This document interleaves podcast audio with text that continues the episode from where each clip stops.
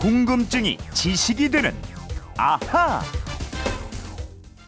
뉴스에서 윤성빈을 두고 천재에서 황제로 등극했다 이런 표현을 많이 쓰는데 호들갑이 아닙니다. 입문 두 달 만에 국가대표에 선발됐고 1년 만에 출전한 소치올림픽에서 16위에 오른 스켈레톤 천재. 세계 3대 썰매 제조사를 운영하는 브롬리 코치의 지도와 공기 저항을 최소화하는 맞춤 제작 아이언맨 헬멧 등의 도움을 받으며 가파르게 성장했습니다. 네, 우리 윤성빈 선수 뭐 실력도 대단했지만 어, 아이언맨 헬멧 같은 그런 과학적인 도움을 받았다고 하잖아요. 휴대폰 뒷번호 2050님이 이런 질문을 주셨습니다. 0.01초로 승부가 나는 동계올림픽 종목은 공기 저항을 줄이기 위해서 장비나 옷에 많은 신경을 쓴다고 들었습니다. 장비나 옷에 어떤 과학 원리가 숨어 있는지 알고 싶습니다. 궁금증이 지식이 되는 아하 금요일에는 과학 전문 해결사가 나서고 있습니다. 오승훈 아나운서 모셨습니다. 안녕하세요. 안녕하세요. 네. 그 동계올림픽 보면 이게 과학도로서 네. 아, 과거의 과학도로서 그 이제 이런 올림픽에 적용된 과학들이 많이 보이나요? 어, 예, 보이긴 하죠. 어, 예. 그래요. 네. 신기합니다. 네. 오늘 그럼 그런 얘기들 잘좀 풀어줬으면 네, 좋겠는데. 오늘 제가 풀어드릴게요. 네, 최근에 그 팀추월 경기 보면 네. 왜 제일 앞에 있는 선수가 공기 저항을 받아서 많이 힘들다 이런 네. 얘기를 하던데 예. 그게 궁금해요. 그 정도로 힘든가? 공기 네. 저항이라는 게 도대체 어떤 것인가? 저는 음. 그게 제일 궁금했거든요, 최근에. 그러니까 공기 저항이 왜 생기는지 이유부터 좀 말씀을 드려야 될것 네. 같아요. 그러면은 이거를 말씀하신 팀추월에서 맨 앞에 있는 선수가 왜 힘든지 네. 알수 있을 겁니다. 왜 생기는 겁니까, 이거? 공기 저항은요. 네. 쉽게 얘기하면 두 가지로 설명을 드릴 수 있는데 약간 복잡하지만 네. 정말 쉽게 두 가지만 설명 을 네, 드릴게요. 쉽게 해주세요. 우선 좀 상상을 해야 되는데 따라해 네. 보셔야 될 것 같아요. 해보겠습니다. 눈을 감고 네, 달리는 자동차에서 창밖으로 이렇게 손을 내밀었다고 생각을 해보세요. 네, 그러면은 바람이 손바닥에 막 부딪히는 게 느껴지죠. 아파요. 아, 아파요. 너무 상상을 아, 잘한다. 너무 너무 가나? 그렇게 하면 네, 이 바람이 손바닥에 부딪히는 게 느껴지잖아요. 이게 맞아요.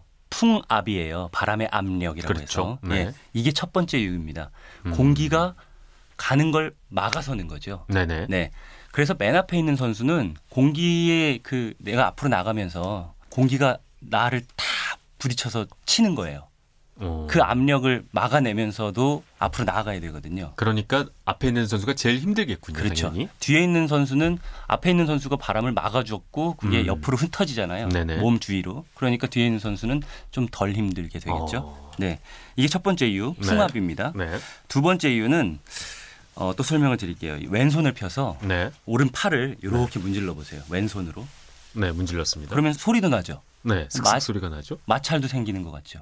네, 왼손이 공기라고 하고 오른 팔이 내가 움직이는 물체나 비행기라고 하면 네, 공기가 이렇게 물체를 스치면서 마찰이 생겨요. 그렇겠네요. 네. 이 마찰 때문에 공기 저항이 생기는 겁니다. 그럼 두 가지가 합쳐지는 건가요? 그렇죠. 두 가지가 다 이유가 되는 거예요. 음, 네. 어 재밌네요. 좀 더 이해가 됩니다. 아, 그렇습니까? 어. 다행이네요. 근데 이 바람이 불지 않을 때 그러니까 네. 공기가 잔잔할 때는 네. 뭐이 손바닥을 가로막는 힘이라고 말씀하셨지만 그게 그렇게 크지 않을 것 같다. 음. 뭐 이런 생각도 드는데. 이거는 상대적인 거라고 생각하시면 돼요. 네. 그러니까 차에 타서 내가 가고 있으면 네. 바람이 안 불어도 손바닥을 때리잖아요. 바람, 공기가 그렇죠. 바람이 안 불어도 차가 움직이면은 날 때립니다. 그거는 상대적인 거예요. 내가 가만히 있는데 바람이 나한테 오는 것과 네. 바람은 가만히 있는데 내가 가는 것은 음. 과학적으로 보면 같은 거예요. 아, 여기부터 좀 어려워진다. 아, 그래요?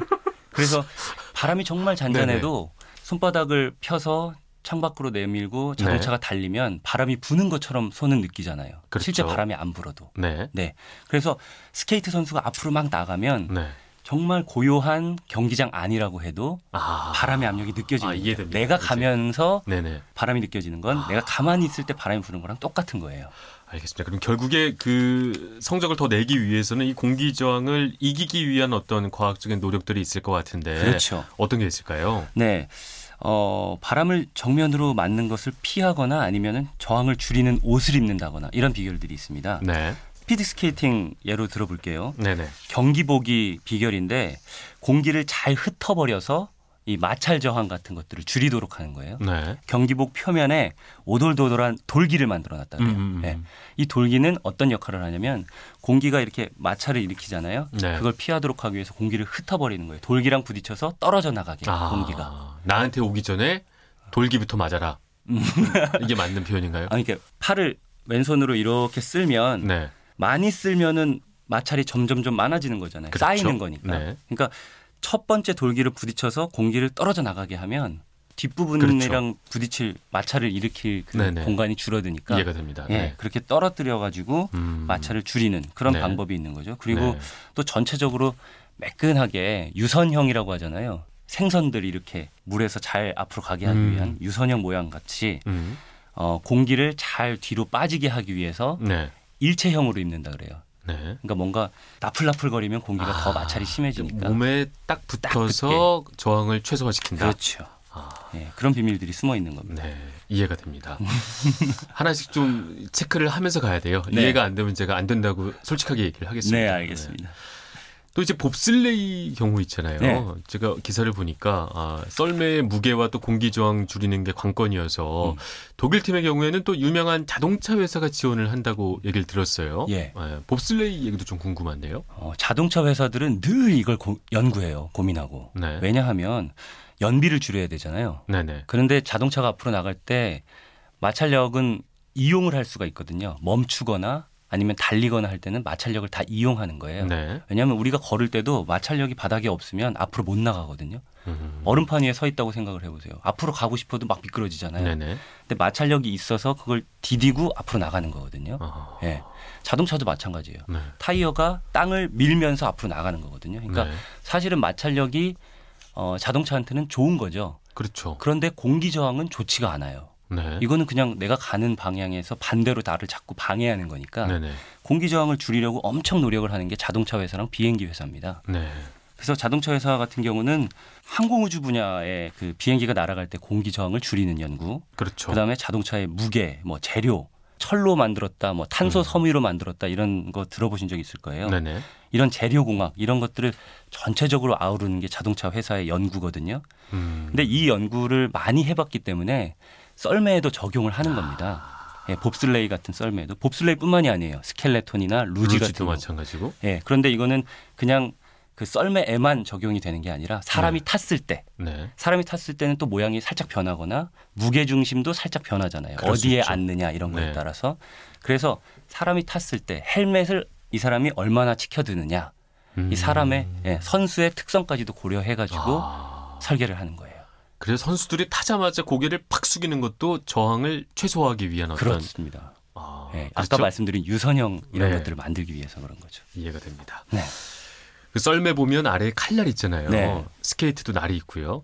그 날의 모양이 또 빙판과의 접촉 시간을 길게 한다는 얘기를 들었는데, 네. 근데 제가 생각하기에는 마찰력을 줄이려면 접촉 시간을 줄여야 하는 거 아닌가라는 생각이 들었거든요. 예. 이건 어떻게 이해를 해야 되는 건가요? 음, 이 아까 말씀드렸듯이 걸음에서도 마찰력을 이용해야 된다 그랬잖아요. 네. 예, 스케이트도 마찬가지입니다. 이게 날이 미끄러지기만 해서 되는 건 아니고 네. 앞으로 나아가려면 디디고 밀어서 앞으로 나가야 될 거 아니에요. 그렇죠. 예. 그래서 이 날이라는 게 미끄러지는 이유를 먼저 설명드리면 네. 얼음이 그냥 너무 미끄럽기만 하잖아요. 네네. 근데 뾰족한 그 날을 위에서 꾹 누르면 얼음이 녹아요. 압력 때문에. 예. 그렇구나. 얼음이 녹으면 그 위에 물이 살짝 만들어질 거 아니에요. 네. 날 주변으로. 네. 예. 그러면 디디면서 앞으로 나갈 수도 있고 어, 미끄러지기도 하고 네. 이런 두 가지 역할을 다 해주는 겁니다. 네. 그래서 잘 녹일수록 잘 녹이면서 그걸 또 만들어낼수록 물을 음. 좋은 거라고 생각을 하시면 네. 간단하게 얘기해서 아. 그렇다면은 날이 얼음판이랑 만나가지고 잘 녹여낼 수 있는 음. 예, 그 부분 그 부분을 좀 길게 해주면 더 앞으로 나아가는데 유리하겠죠. 네. 예. 알겠습니다. 그런데 무게도 있으니까 음. 이 길이 같은 것들을 최적화하는 건 굉장히 중요합니다. 네. 그럼 이제 스케이트 같은 경우가 마찰력을 줄이는 운동이라면 예. 어, 컬링의 경우에도 마찰력을 잘 이용하는 경기라고 얘기를 들었는데 예. 요즘 관심들 많거든요 컬링에 네, 예. 그거 설명 좀 해주세요. 컬링은 이제 스톤이라는 공이 있잖아요. 네. 공이라고 표현해야 되나? 어쨌든 스톤. 스톤. 예. 네.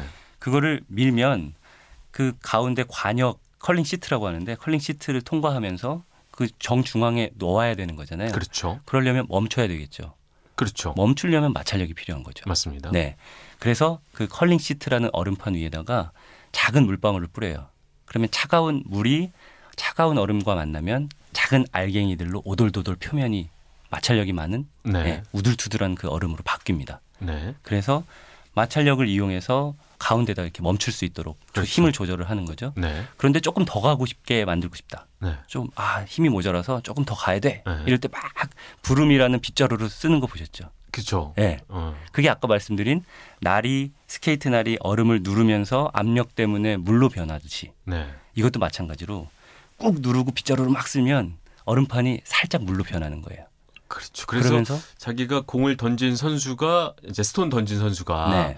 자기의 힘을 아니까 그렇죠. 그 다른 선수들한테 빗자루질을 많이 해라 어. 혹은 적게 해라 그렇죠. 이런 지시를 내리는 예, 거죠. 너무 세게 밀었으면 그만 그만 그만 아. 하지 마. 그다음에 적게 밀었으면 좀 더 가게 하라고 빨리 문질러. 근데 그게 엄청 세게 누르면서 문질러야 되거든요. 네. 힘이 엄청 들어가는. 거예요.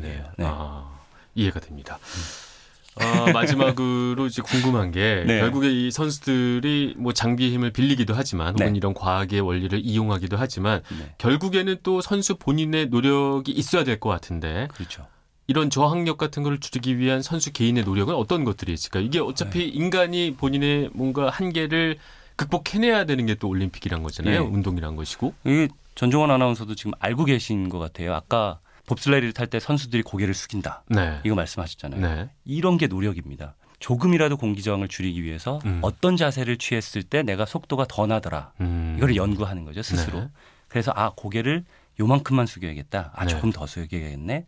아 여기서 내가 고개는 숙이고 어깨는 뭐 드는 게 훨씬 더 유선형을 만들어서 네. 기록이 빨리 나오더라. 이런 걸 연구해서 네. 그 자세를 매번 똑같이 유지하도록 노력을 하는 거죠. 아. 정말 어렵지 않겠어요? 매번 탈 때마다 내가 제일 기록이 잘 나오는 자세를 그대로 유지하고 가만히 있어야 된다라는 그 감각을 유지해야 되는. 것이군요. 아. 그래서 그 자세를 완벽하게 코스마다 또 변하잖아요. 네. 뭐 곡선 주로에서는 또 몸을 왼쪽으로 숙여야 되는데 그렇죠. 어느 정도 숙여야 되는지 네. 이런 것들을 코스마다 다 외워놓고 그걸 네. 몸으로 그대로 반복할 수 있도록 연습을 계속 해내는 겁니다.